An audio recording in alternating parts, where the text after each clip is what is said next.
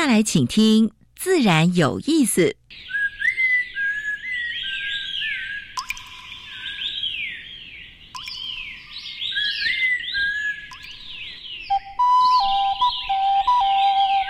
大自然是最能启发人心、最迷人的教室。透过鸟语、虫鸣，顺着山峰、水流，教给我们自然万物的盎然趣味与生命智慧。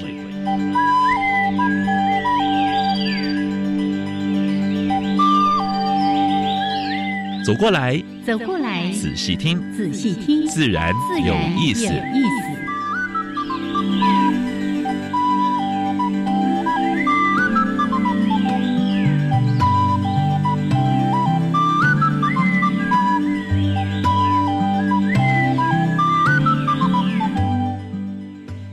亲爱的听众朋友们，大家好，欢迎收听教育电台自然有意思。我是杨平，是我是燕子。好了，杨老师，嗯，秋高气爽哦，嗯，嗯，的确，我今天进到录音室呢，那个汗好像少了一点。不过早晚温差大哈，嗯，哎、呃，尤其小朋友上学哈，就是给他带带件长袖哈、哦，这是阿公的叮咛啦。哎，对对对对，嗯、这话对完全不搭，刚刚在讲，哦哦，都掉了讲，就爱念没有。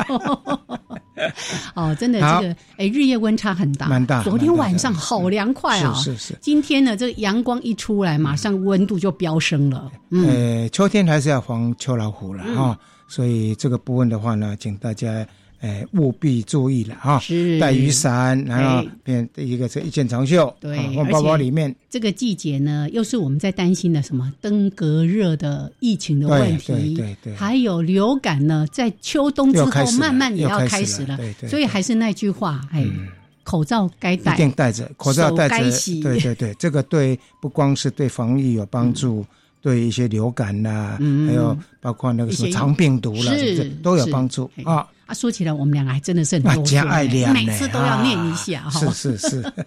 好，为了大家的健康、欸、说这个我再稍微念一下、哦嗯嗯、我刚刚呢上楼来的时候遇到我们另外一个主持人，是拄着拐杖，然后脚上打着石膏，哎呦，我就说啊，你你你你你洗安怎、哦、他说、哦、那个鞋子滑了，脚扭了啊、哦哦，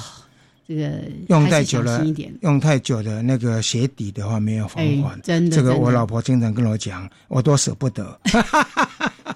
尤其最近哦，这个常常就是哎、欸、一阵雨一阵雨的、哦、是是是是是，这个路面湿滑，还是提醒大家注意安全。有栏杆的地方，而且老人家扶一下，扶一下哈、哦。麦公啊，那跟他好像有点显老哈、哦，没关系，甚至拐杖给他撑出来、嗯，安全就好。对对对对 OK， 好来，那非常的欢迎朋友们呢，在每个礼拜二加入到我们的自然有意思节目的一开始有两个小单元，这个单元是自然大小事，跟大家分享过去一个礼拜全世界跟台湾发生过比较重要的生态、嗯、环保跟农业的事情。是。第一个单元，今年的新啊、哦，已经在旧闻了啦哈、哦，就是入侵种。是、啊，今天不知道燕子要、呃、搬出哪一种动物或植物？今天带很大一只来，嗯，哦哦嗯，待会儿再告诉大家。带镰刀的吗？啊、不要剧透，不要剧透。OK， 好，另外呢，在主题的时间，哎，今天谈这个是很大的话题哦，是是是、嗯、是有关于田园城市。是，不过这个田园城市跟现在在台湾推理前一不一样，我们等一下，哎，来听听。呃，吴正仲啊，师大地理系的老师来跟我们分享，那为什么会呃翻译这本老书？一八九八年的啊，然后到一九一二年又改版的这个书。嗯嗯嗯嗯、对，刚刚还听到吴老师跟我们这本书的编辑、主编两个在谈到说，这本书哦，光这整个过程花了七年的时间，哦，这个很难想象，哦，到底怎么回事呢？等一下，嗯，打破砂锅问到底。是是，而且呢，有点要破除我们对于所谓的田园城市很简单的概念。对，我过去总认为说啊，例如说呢，在我们家附近啊，我有有一小块地，我种种菜啦，哈，哎，不是哦，啊，公园里面什么的，哦，这个更伟大的哦，哎，没错没错，这都市规划的哦，哦，那个叫小确幸，是小 case， 是是是，我们老师要介绍的这个田。田园城市是一个都市的大规模的一个计划。好，我们待会呢改革计划，请吴老师还有我们今天的联经出版公司的主编黄淑珍两位来跟大家好好的说一说。来，先加入第一个小单元，自然大小事。风声、雨声、鸟鸣声，声声入耳。大事、小事、自然事，事事关心。自然大小事。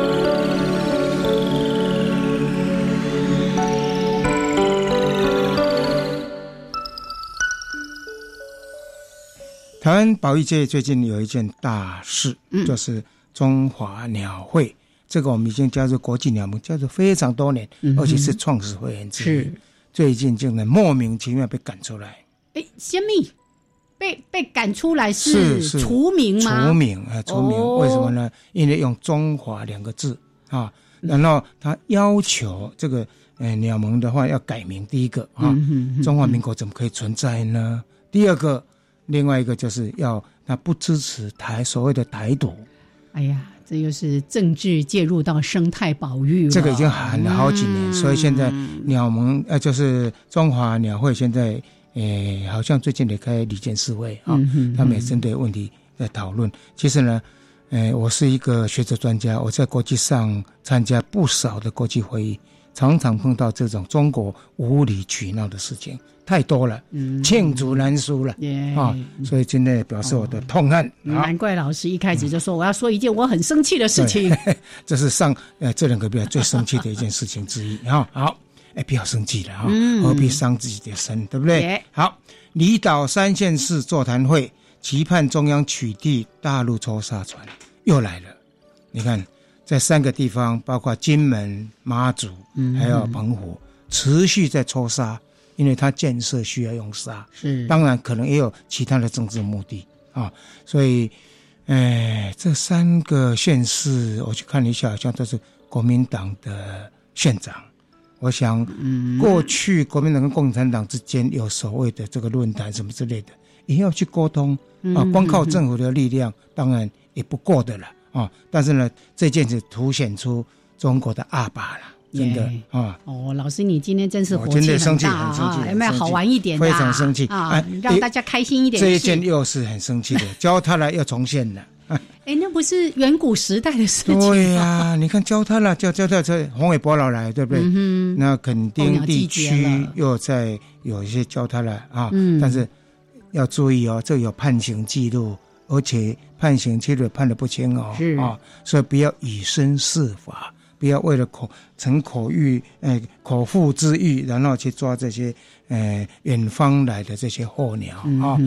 红尾伯劳。哎，我以为这种事情现在已经不会出现了。对呀、啊，没有想到最近又、嗯、又开始出现啊。哎、嗯，今天好像都不是好消息耶。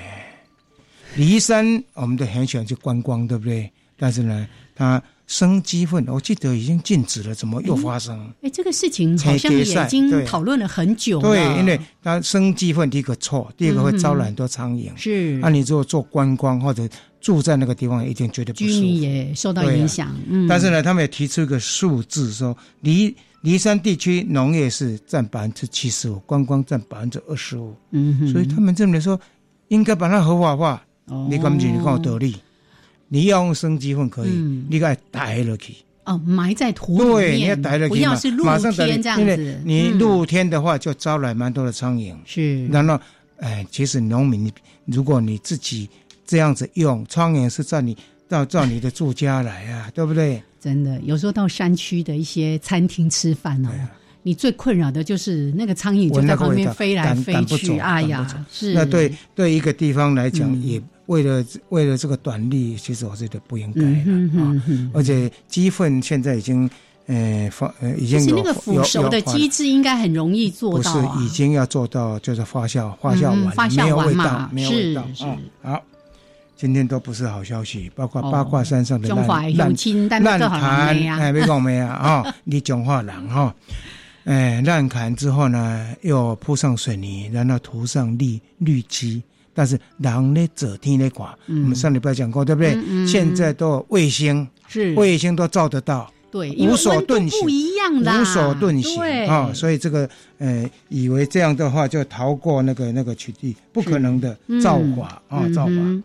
今天都没有好消息，包括国际上也没有好消息啊。今天是不是十三号星期五啊？联合国生物多样性报告，十年来的艾滋目标竟然没有一项达达标，没有一项。嗯嗯。然后呢，六个项目标的话，只有部分的指向有达成，是，但大部分都没有达成啊。所以各国包括台湾都必须要努力了啊。嗯，不能再报下去的，是底下那则讯息也是不好的，所以今天的自然大小事就就此为止。好，好，来，老师，我帮你补一个好玩的好了。好，泰国政府呢，因为很多国民，呃，说的是泰国哦，那个露营的时候垃圾乱丢哦，然后呢，这个泰国政府就祭出奇招说，还这你乱丢，你这一家，你这一群人，因为露营营一定会有一些登记嘛。是。他把它打包好之后，把这个垃圾寄回去给那个人。上面可能，我觉得这不错。上面可能也有人名吧，是，因为我们如果说不晓，你你有一些人会把那个什么垃圾会带到公车站，嗯，有没有？那个都查得到，没有一件查不到的。真的，哎，我曾经也被罚过。为什么呢？因为我研究生研究室的学生就做这种事情，哎，结果从上面的纸条竟然查到我的名字，哎，我就无辜的被罚。哎呀，原来老师也发生过这种尴尬的事情啊！是是是。好，总之呢，我是借由这个新闻提醒大家，我们到大自然当中是带去的东西务必带回来，自己带回来，连垃圾都一样，哎，那里的东西一定要留在那里，不要把它带回来，是是，这样了解吗？是是是是 OK， 好，来，这是今天的自然大小事。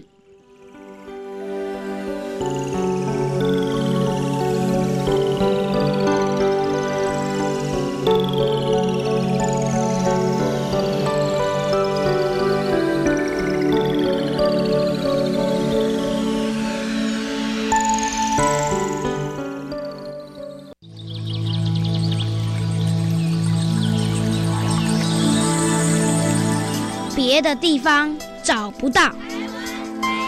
别的地方看不到，别的地方听不到。台湾 Special。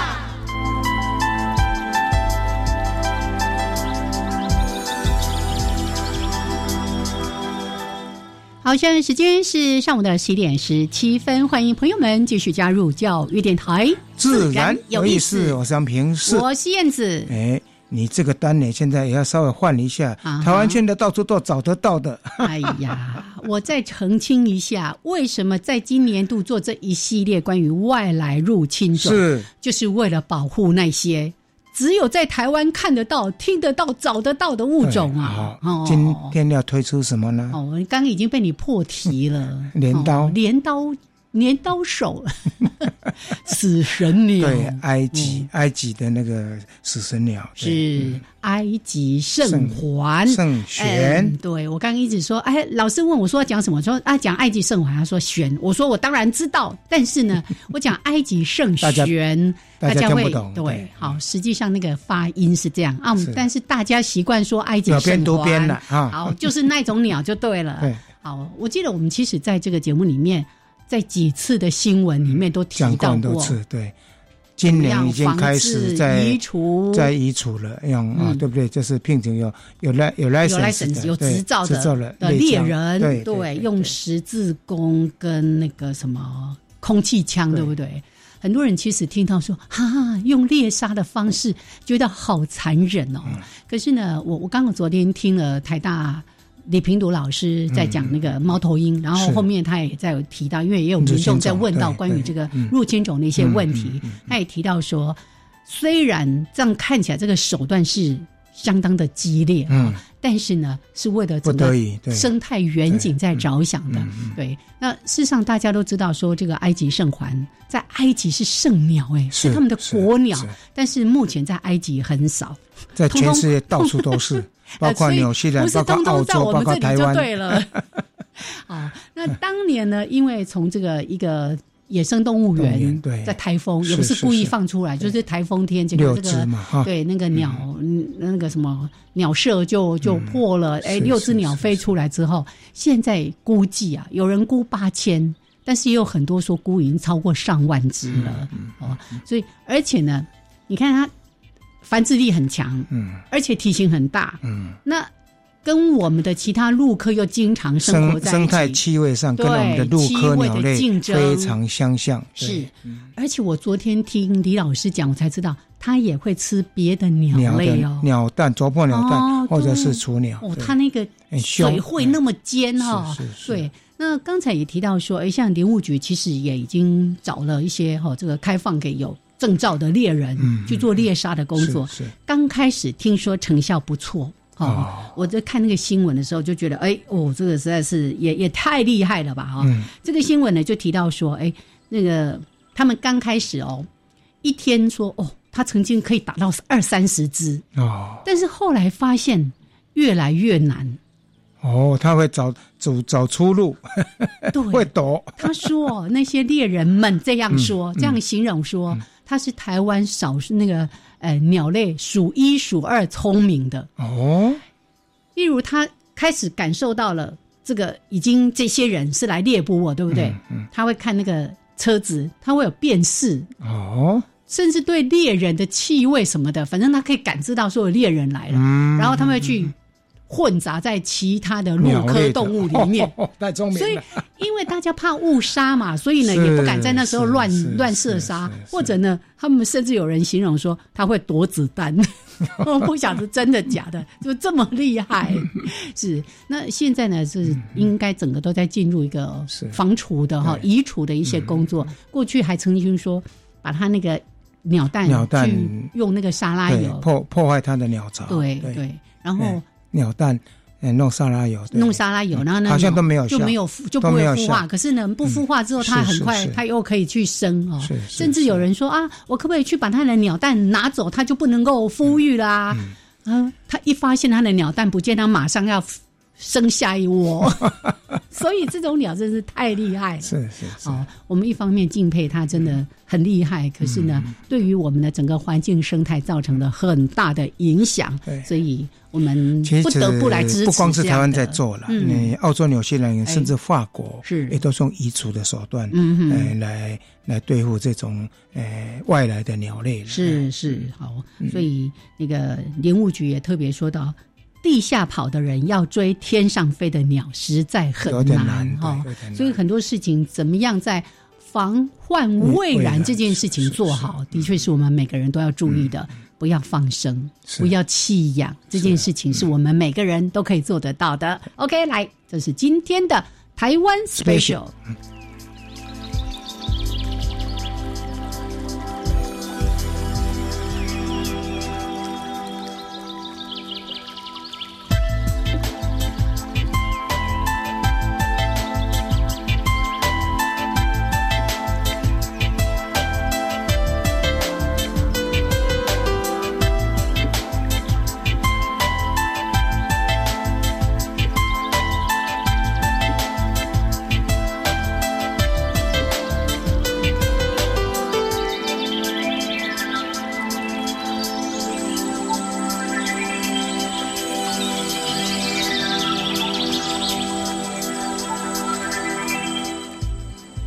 现在时间是上午的十一点二十三分，欢迎朋友们继续加入教育电台，自然有意思。我是平视，我是燕子。我们现在所访问的是师大地理系的、呃、吴正仲吴教授，嗯，还有联经出版社的主编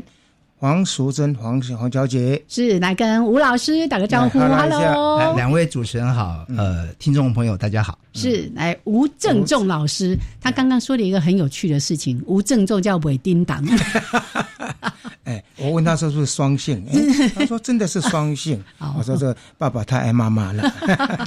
嗯，非常有趣的一个老师，这让我们比较放心，因为今天这个话题实在是也挺严肃的。虽然我们讲田园城市好像是一个美好的愿景、嗯，但这里面有很多很严肃的话题要跟大家来分享。好，来也跟我们的黄主编打个招呼 ，Hello， 大家好，嗯，很年轻的主编哦，是 是, 是, 是好。那我们还是先来说一下，破题一下。今天呢，其实也是透过我们的这个阅读哈、哦，来了解什么是田园城市。那现在在我们手上有一本，哎，稍微有一点厚度哈、哦嗯，由联经出版社所出版的《百年众望经典：明日田园城市》的这样一本书籍。刚刚说七年才规划。终于出版完成，可以跟我们说一下当时为什么会想要再重新来呃出版这样的一本百年多前的这个书籍？哎，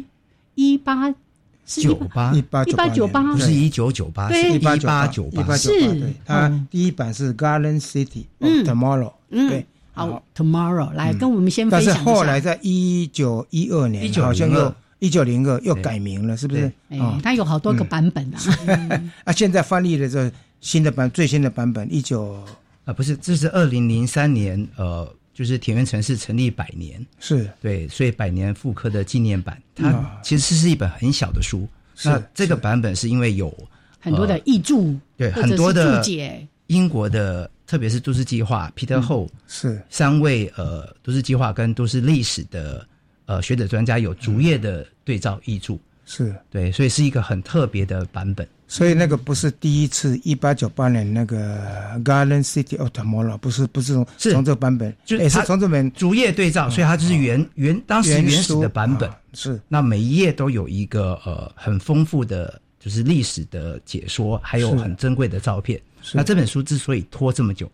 那主要的部分其实就在照片版权的取得问题。哦、这可能黄主编可以跟我们吐吐苦水，哦哦、所以先给主编吐苦水的机会就对了。对，因为这书的图片非常的复杂，嗯嗯、那它除了有跟一些就是天元城市基金会。呃，可能取得照片，它还有私人的藏品。哦，还私人藏品、啊。对，私人藏品就是我们有碰到，就是持有者他已经去世了，那我们不知道跟谁要。哦、那除了这两部分之外，还有一些是一些公版的照片，那他可能从各个公版书里面找来的，但有些他根本没有附出处在哪里，嗯、所以我们就只能去公版书海里面、去档案里面到处找这样子。对，哦，海捞就对了。对，是一个海捞的过程。这样这一个版跟那个一九一二年版到底什么？一九零二，还有个一九一二，是不是？没有没有没有一九零二一九零二这个版本到底有什么不一样？呃，一九零二其实是一个删节版，呃，它就变成 Garden Cities Tomorrow， 就是我们现在熟知的明日的田园城市。嗯，呃、嗯那里面呃其实少掉很多图片，就是一八九八年有很多作者画的自己手绘的图稿。哦、嗯，对。啊，这个整个过程就是对于整个都市规划有没有什么样的？你说的这好像经典之作，是啊、哦，你能不能强调？呃，能不能能不能说明一下？应该说这本书催生了整个当代的都市计划，嗯，它是都市计划第一本，也是最完整的范本。是，那更厉害的是，它不只是我们都市计划界常说的桌上画画、墙上挂挂的那种都市计划书，而是一个呃。在书出版五年之后，就成立了世界第一个田园城市。嗯哼，之后在世界各国造成一个田园城市风潮，甚至延续到二战之后新市镇，到我们、嗯、呃，然后它从英国传到美国，我们再从美国学。嗯，所以这一连串对世界，应该说从十九世纪末一直到二十一世纪，嗯嗯，整个人类历史发展，特别是呃人类的聚落，因为人类跟其他动物最大的差别是我们适应环境的方式是用改造环境来适应环境，嗯，所以都市及规划就是让梦想照进现实这件事情，是其实是很难的事情，嗯，所以有理想不容易，但是要让理想能够实现，嗯、所以这也是都市计划所谓的务实的理想主义、嗯、这样的特性，对于我们整个人类的生活其实是起到非常大的作用，是改造环境、嗯、适应环境。这句话一直到现在，甚至未来都是成立的，都是一个非常重要的事情。所以我们待会儿呢，在节目的后半段再好好的请我们的呃吴老师跟黄主编再来跟我们谈谈，那到底我们刚才一开始杨老师跟燕子都在说，哎，我们也有想象中的田园城市啊，可是当我们在阅读的时候就发现，哎，落差很大，我们想得太简单了。是是是。OK， 好，那待会儿呢，我们再继续的请我们两位来宾跟大家来分享这一本《明日田园城市》到底是一个什么样的景象啊？台湾或者台北或者其他的都会有没有机会也走向这样的一个田园城市的一个大梦？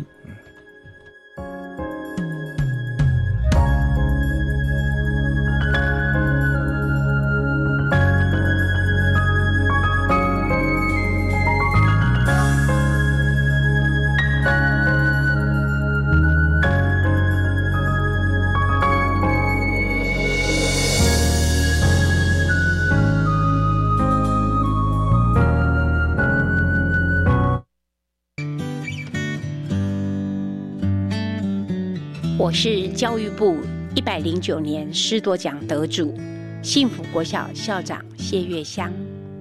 生命有爱，必有回响。教育是人影响人的历程，用关怀，用陪伴，在爱的温度里，教育才能成功。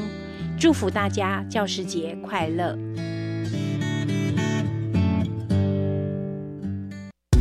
不论在学业上、生活里、梦想实践的路途中，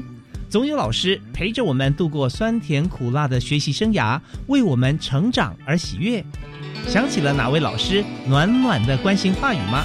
现在让我们表达对老师的爱，说出心里满满的感谢。赶快到教育家部落格 Facebook 粉丝专页留言，有机会拿好礼哦。以上广告是由教育部提供。最近很不顺，家里蚊子又多啊！今天又觉得头痛发烧，该给师傅看看了啦。是不是还有后眼窝痛、肌肉关节痛、出疹？哎、欸，啊，你怎么知道？你也是哦。哎呀，这是登革热症状，家里积水要常倒，否则容易长病媒蚊，引发登革热。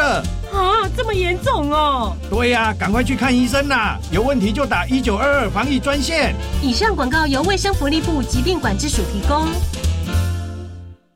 Java Java, Amapolat, Jakun Kamashikatsudas, Di Jakuravu, Gulele。 大家好，我是来自台东的胡代明，这里是教育电台。那罗哇那咿呀那呀哦哎呀，那是你呀鲁玛的呀恩哦，朋友们就爱教育电台。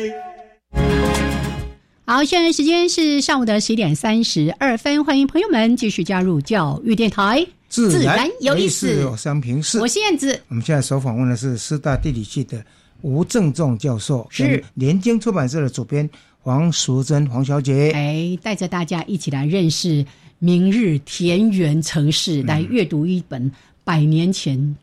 出版的一本经典之作。在书里面其实有一直在提到，读原点的这件事情是很重要的，就我们可能有时候读一些书是不断不断的从别人的这个观念里面，然后一直衍生出来的。而这个书籍，哦，这个作者，来，待会儿我们也请吴老师帮我们介绍一下所写的、所提倡的这样的一个田园城市，算是一个划时代之作。嗯，好，那这本书其实应该是都市计划最最为人熟知，但也最遭误解的一本书，是因为呃，在台湾早期的翻法是翻作花园城市哦，花园城市、嗯、对、嗯，所以我们一直以为说有花有鸟有美丽的景色就是田园城市，就是田园城市，对对对对。可是这是其实完全不一样的概念。我我插一句，因为我们种的都是外来种比较多，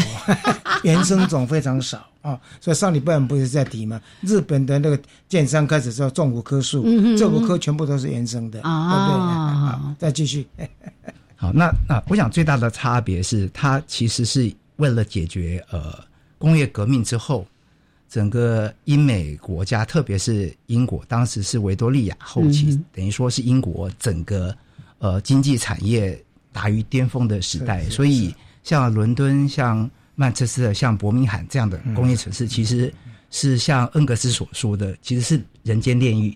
那、嗯、这个人间炼狱其实是提供了世界所有需要的工业生产这样的基地，嗯、所以呃，这本书的开头的问题意思就是说，如果英国呃当时不分阶级、不分党派、不分宗教信仰，大家共同没有争议的，就是英国最大的问题是什么？其实就是工业城市的过度拥挤问题。所以呃，本书的初衷是要解决像伦敦这么大的世界城市或工业城市，嗯，人口过度拥挤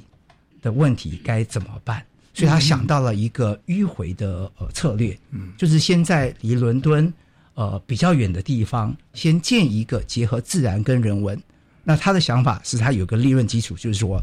呃城市跟乡村的结合，嗯，就是城市有什么优点，嗯、乡村有什么优点，是好，所以他把要取这两个的优点，但是去除它的缺点，所以他想到的就是建立一个田园跟城市，就是在英格兰的什么的旷野之上建立一个人间天堂，称之为耶路撒冷的地方、嗯嗯、是是对，然后再回头解决嗯、哦，像伦敦这种大城市、嗯、是是，所以它最后是是要形成一个社会城市的区域计划的概念、嗯、所以是非常呃先进的。因为各位想想、嗯、一八九八我再强调不是一九九八是、嗯、那是康梁变法失败，是，然后中国就是清朝废京师大学堂、嗯、要废那个科举成立京师大学堂、嗯嗯嗯、然后台湾是马关条约刚割让给日本、嗯嗯、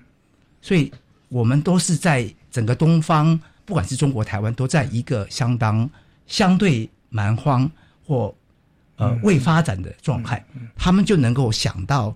这样子这么简单的做法、嗯、而且我再强调的是他付诸实现、嗯、所以在霍华德生生呃，生平生就活着的时候，就成立了两座呃田园城市，嗯，他都亲自在那边住，然后最后在第二座田园城市过世，所以这是非常不容易的事情。目前这两座田园城市都还存在嘛，对不对？目前的话呢，你们做都记得有没有去？哎，这个地方当作像圣地一样来做观摩，去参访过吗？哎哎、应该这样说。目前的状况是什么？又是什么样？对，其实它已经被呃融入整个伦敦都会区，或者是英国 South East、嗯。哦，这可以从呃伦敦到剑桥之间的这个高铁，嗯嗯嗯、哦，它它其实在中间被只有慢车会经过。嗯，那这个原因是因为它当时其实有一个呃科技的估计，其实。基准其实错，假设错误、嗯、是它是用铁路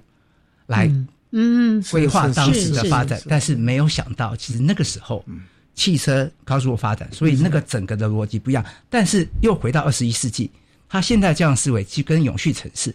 是完全符合的、嗯、或是它的做法跟社会企业又是一样，所以甚至我们、嗯、呃这几十年来流行的第三条路、嗯、就是结合呃资本主义跟社会主义、嗯、一个作为手段，一个作为理想，都是非常简单的，所以这本书的价值，嗯，或是作为经典，它值得一读再读。但是很可惜，几乎没有，我我敢说，包括我们都市计划界的呃先进，嗯，可能不到两成的人真正读过这本书。虽然所有的学生都很熟悉，嗯、都朗朗上口，所以才会有这么多的误解。嗯嗯，好，因为这个牵扯到要开发一个新城市的话呢，很多土地的猎者啊。大概都会去炒地皮了哈、嗯，所以在这个过程中，是不是也发生过这样的弊病？哎，是不是也能够分享一下？好，所以它的像台湾的土地法或是涨价归东、嗯，其实都是从这边来的。嗯、所以它是成立一个田园城市公司、嗯，所以就是一个自治市的概念。是，所有所有的呃，它的租金或是地租金包括两部分，一个是税，一个是租。是，所以所有的。好，租金收收回来都是要什么？用来改善地方的基础建设。嗯哼，所以是取之于民，还之于民。是，所以付的呃租金其实摊算来又比付给之前呃原来跟资本家租的其实又低。嗯，所以是一个很前很前瞻的嗯概念跟做法。嗯、是，没错。而且我在书上看到说，这样的田园城市它并不是一个很大规模的城市，而是一个小小小小的，然后让它可以。变成是一个田园城市的那个社群，然后让整个大都会地区慢慢走往田园城市的这个理念去走，对不对？对，应该说它应该是一个田园城市区域的概念，所以它的人口规模其实只有三万两千人，非常小。三万两千人，所以都是什么？都是步行范围。嗯、我们说我们现在强调的人性尺度，是，所以工作跟居家地点很靠近，嗯、所以你就不需要大量交通。那城市田园城市跟田园城市之间其实靠什么？靠有轨铁路、嗯、交通连结、嗯、所以是一个很便利、嗯、然后中间有一个核心城市，那旁边有很多卫星城市、嗯、所以包括卫星城市的概念、嗯、都是从这里衍生出来的。哇、哦、好，所以刚才老师一开始就提到一个很重要的重点是，当时因为工业革命之后，整个伦敦这个所有的人口包括郊区的、啊、农村的人口大量的往都市居那个集中嘛，哦，那你也提到说，就造成了很多都会地区的问题，脏乱，或者甚至呢，我看到书里面有提到说，很多的农村人口来到这边要当劳工，但是找不到工作，但农村呢找不到人可以帮忙耕种，所以这个作者本身他才会提出一个怎么样让城市的好处优点跟田园跟农村的这些优点可以结合起来，变成是一个田园城市，它其实中间有一个 dash 就是可以连接在一起的。 我, 我想我可以分享一个昆虫的一个例子、嗯、跟在曼彻斯特、欸、曼彻斯特、欸、对对对、嗯曼彻曼彻斯当时是所谓的黑度嘛，啊、嗯，那那个工业污染非常严重、欸，里面有一种蛾，哎、欸，有一种它有白色型跟黑黑色型的，啊，就在那边都它适应下来了，是，就是在在曼彻斯特它是黑色型的，嗯、因为它树干都微嘛，啊，所以它黑黑、啊、另外在干净的地方是是灰白色的，那个在演化史上非常有名的例子，你就可以想象说。当时的伦敦，尤其像这些工业城市有多脏、啊嗯，所以为什么它必须要成为田园城市？大概背景是 match 在一起的，也、yeah. 或者说它有个更前面的呃基础，其实是呃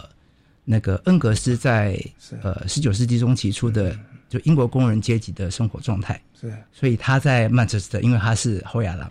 的富二代，嗯、所以他父亲把他送到呃英国，就是从就是学学本事。但是他在那边见识到了人间的炼狱，因为他的女朋友其实是爱尔兰移民、嗯，然后住在贫民窟，是是，所以他才会看到说，原来没有计划，就是整个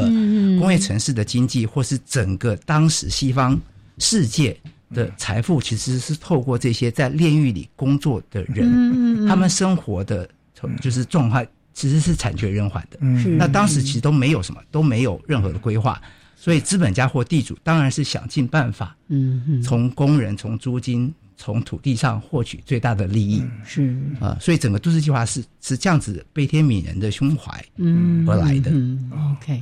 好，我们这两位是读者嘛，哈，我们两个主持人，另外一位是主编，我们想要问问主编，主编您在编辑这个书，因为我们吴老师他本身这这方面的专业嘛，您在英国这个伦敦政经学院学的就是跟都市计划有关的，嗯、那您。本身应该不是学都市规划的吧？不是不是，我差差非常远，差很远。所以我也想要请你以一个读者的立场，因为你在主编这个书籍，你对他的了解一定是最多的。你在阅读的过程当中有感受到，哎，这书里面所规划这样一个田园城市，跟我们现在的这个城市的之间的落差，或者感受到那个冲击是什么？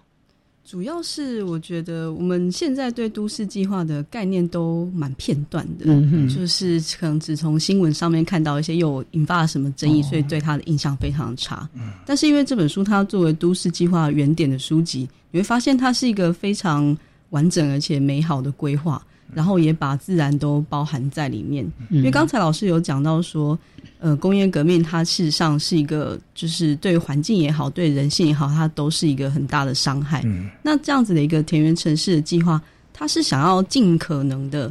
保障我们的发展，同时也保障自然、嗯、就是在人性跟工业之间它可以取得一个平衡，但我们显然就是看现在的城市发展就知道它其实还是一个失衡的状态，但在百年前就已经有人看出这个问题了，我们一直到现在也都还试图在解决这个问题、嗯、所以我是觉得这本书它虽然真的不太好读啦、嗯、因为它里面有非常多实际的做法实际的计算，是是，但是就是当时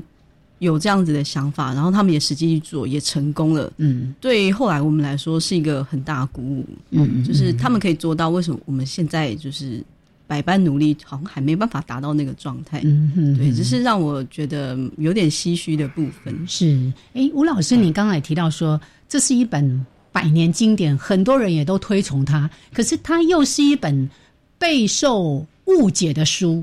这样的理念一直备受误解，甚至认为它是乌托邦，它是不可能实现等等的、嗯嗯、您可不可以跟大家稍微来？我想有几个大的误解，当然第一个就是田园城市跟花园城市之间的落差，是，所以一个是呃整个呃区域尺度城乡的的论述，嗯，而不是只是景观建筑的表面的，好、嗯，所以它尺度上呃落差很大。第二个是其实乌托邦是我猜是最大的误解，因为它绝对是一个很务实的实业计划，可行的，对，所以、嗯、呃不是说在。一是孤立一个地方，然后像乌托邦一样自己好就好。嗯，它它是为了解决像伦敦、曼彻斯特、伯明翰这种超级大的工业城市的城科不可能解决问题。它像大风吹，要乾坤大挪移，所以先在旁边开一个点，嗯，然后回头拯救像伦敦这样的城市。那第三个很大的误解是因为它是主张自治制自治市，嗯，所以是一种呃利用信托方式公私合营，所以呃可是当时又有很多比较呃激进社会主义的，所以大家以为它是激进社会主义，是刚好相反，嗯，它是要要用资本主义手段来达成社会主义理想的一个务实。嗯，我在强调，现在我们很前进的社会企业的概念，当时就有而且实现。是是是。那最后就是它它是一个一世孤立的田园城市，所以田园城市好像被当作一个概念，不，它其实是一个整个社会城市或社会城市区域的这么大尺度的事情，所以我想这是四个比较大的误解。然后我最后再强调一本，这本书其实在台湾都市计划都被当作呃技术工具或手段，好像都是土地利用跟住宅，其实它它它的价值在于那个时代精神，就是说十九世纪、二十世纪、二十一世纪，或者是未来，其实我们当前跟未来最根本最迫切问题是什么，跟我们怎么去呃定义它，才是怎么解决它的这个事情，我觉得是这本书最大的价值，而不在于那些包括囊顶路设计或者是什么水晶宫或土地利用、土地使用分区管制这些枝微末节，那我就觉得这样子会见树不见林，嗯，没有看到这本书的真正价值之所在。是时代的精神。这个书哈，嗯，在如果说在一个英国政府本身的话，它有没有从政府的角度来把它纳到它的整个都市的规划里面，还是只是说，呃，好像成立了几个这样基金在run这个部分啊？那run的过程中，因为我们知道，哪个地方不错，一定有就是，呃，想要从土地获利的这些集团啊，会进来。我想这个过程中有没有看到这样的一些，呃，土地蟑螂也好啦，什么之类也好，能能不能说明一下？好，我想这个分为两部分。嗯，第一个就是霍华德在那个时代，因为他是国会书记员，所以他就在国会，嗯，各位想在我们立法院，他看到了整个国会议员在呃思考跟争辩国家大事，嗯，所以有一个。呃，历史的高度，好，哦，所以他当时就非常娴熟。虽然他是一个非常内羞害羞，就是内向害羞，内向害羞对内向害羞的人，但是他马上除了写书之后，马上成立田园城市协会，嗯，第一田园城市公司，嗯，所以怎么去跟资本家把诺把这个这个资源弄到，嗯，所以我觉得这是呃都市计划最该学习跟落实的部分，这是第一点。嗯嗯，那第二点是呃。他其实是私人用私人的方式在解决国家的问题，嗯，是，而且相当程度成功，是因为全世界蔚为风潮，嗯，所以包括德国、北欧、日本、嗯、美国、澳洲都把很快速的，就是有一个国际田园城市协会把这个理念推广。嗯，那甚至英国在二战后，嗯，新市政就是以国家的手段来落实田园城市的理想，所以战后英国成立了四十几个呃 new town。就是我们称为新市政，嗯，你像淡淡水、林口都是类似辗转而来的概念，嗯，所以是国家在实现这样的理想，嗯，呃、所以它是一个呃经久实用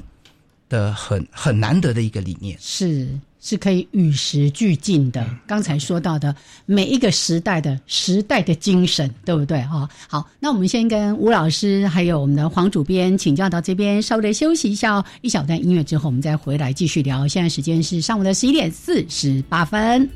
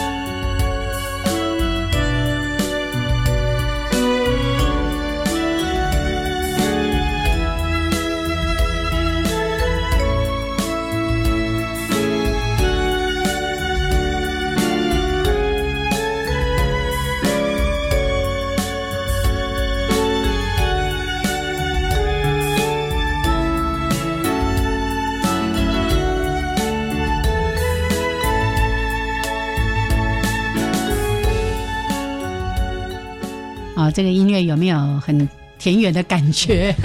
哎，欢迎朋友们继续加入教育电台，自然有意思。我想平视，我是燕子。我们所访问的是师大地理系的吴正仲吴老师，跟联经出版社主编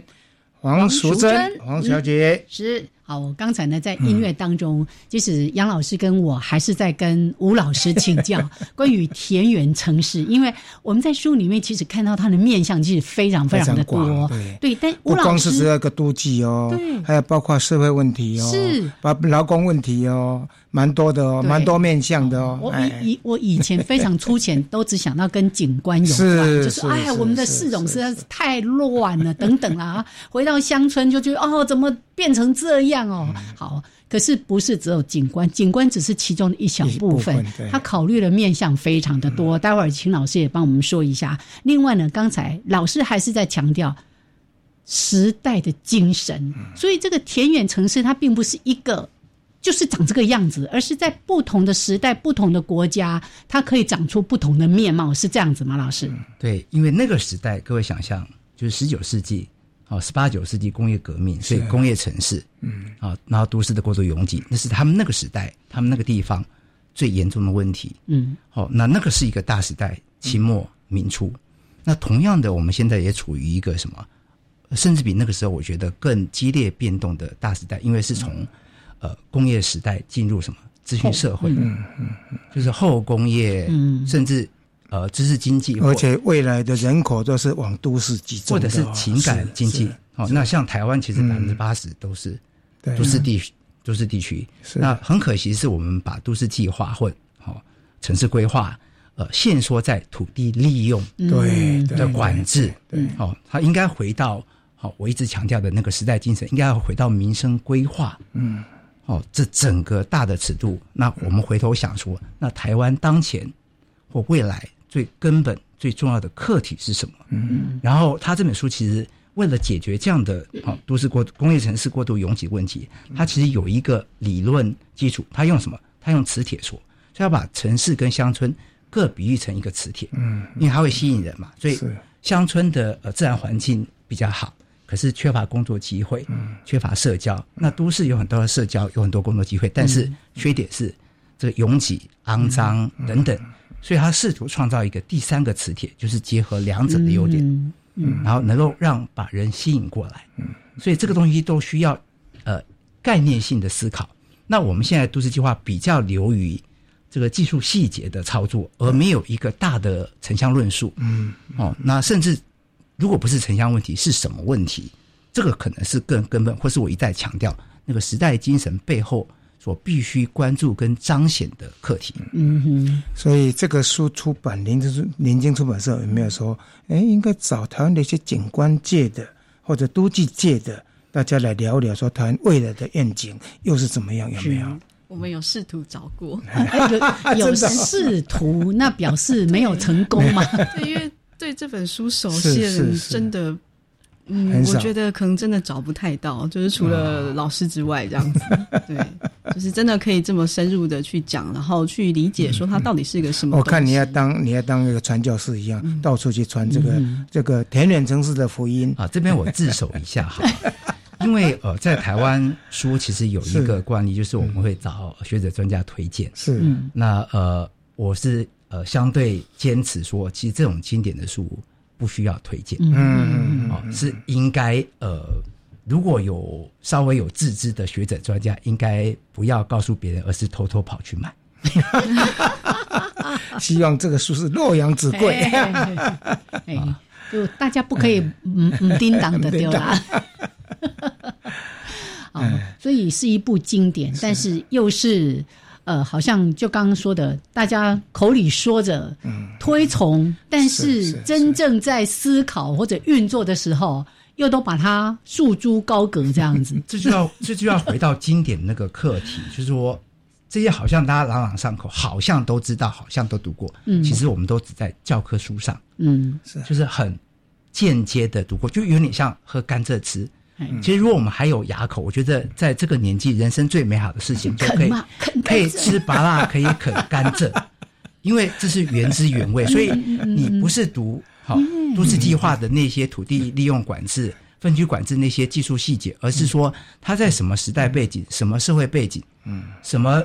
限制、有什么优势之下的这整个连根带土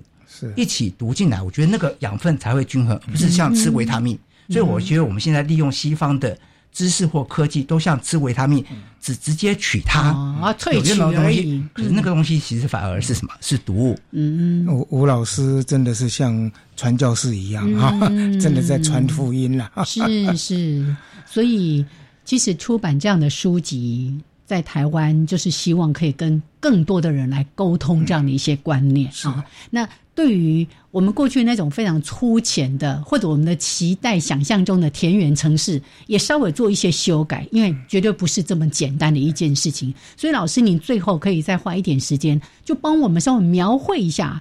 作者这个霍华德先生、嗯，你刚刚也提到说，哎，有这个田园城市协会，后来还有这个国际田园城市协会，大家一起在做推动。那要帮大家规划出的一个田园城市，到底是一个什么样的模样？像你刚刚说的，什么步行距离啦、步行尺度啦等等的，那大家在里面的生活又会是一个什么样的样貌？可以稍微帮我们描绘一下吗？好，那很刚好的是，他当时所规划的田园城市的，不管是尺度或内涵，都跟我们现在推的永续城市、永续城市，嗯，其实是一模一样的事情。所以这本书，呃，作为经典，在百年之后读到最让我惊艳的部分，其实在于这里。嗯，就是即便那么久之前，你现在看都还觉得它前瞻，是它有远见。所以我们台湾最需要不是田园城市这个概念本身，而是像田园城市这个概念，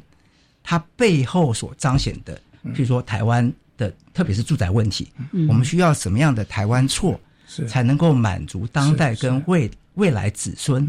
这个长这是长治久安或安居乐业的基本的需求。我我请教一下了哈，因为